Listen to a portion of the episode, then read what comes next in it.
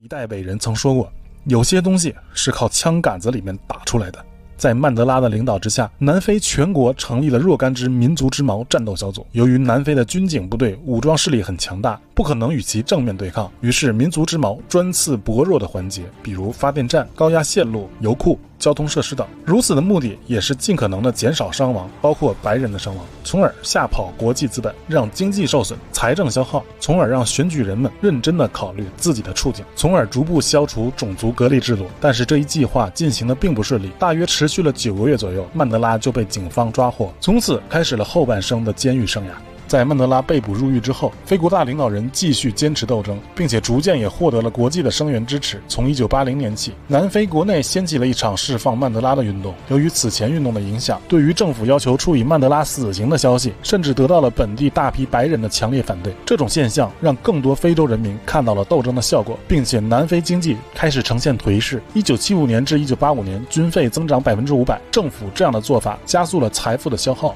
逼走外来投资，酝酿外交危机。唯一的作用只是延长了他们迟早要完的执政期限。其实这一切似乎早已注定。一个生产力发达的社会必然无法容纳这种落后的剥削制度。如果南非的领导人能够好好学学马克思主义，或者读一读《大禹治水》的经典故事，可能也不至于走到这样被动的一步。在曼德拉囚禁的期间，政府也经常与曼德拉接触，与其商议让非国大放弃暴力斗争的条件。然而，在狱中的曼德拉依旧冷静地指出，让非国大拒绝使用暴力，并不是政府面临的主要问题，而真正的问题是政府还没有准备好与黑人分享权力。最终，一九八九。九年，白人新总统德克勒克上台，也是目前南非最后一任白人总统，终于开始展现出与历届白人首脑不同的政治姿态。他准许黑人和平的游行示威，向遭遇警察镇压的黑人死难者家属表示慰问，取消种族隔离设施，并且释放包括曼德拉在内的政治犯。相比曼德拉，德克勒克可能鲜为人知，因为历史总是月明星稀。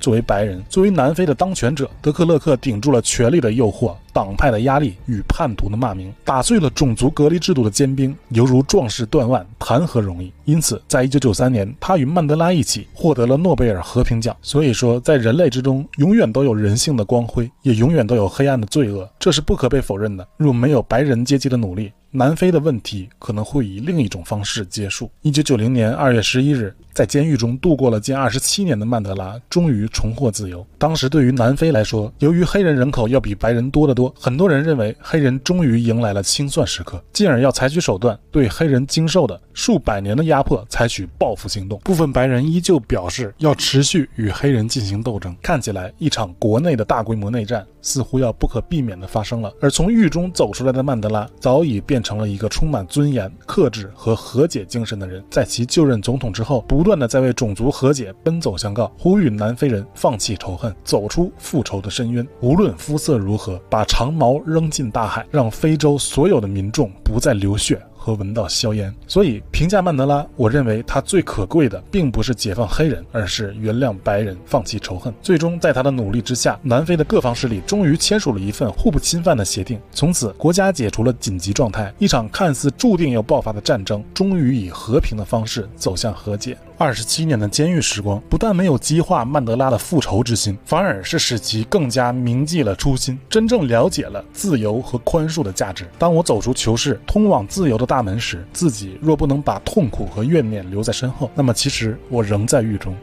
想象不到，黑人从出生的一刻起，就注定要被其他人剥削一生的悲惨命运。这很正常，因为我们生在一个平等的社会，一个强大的国家。一个包容的文明之中，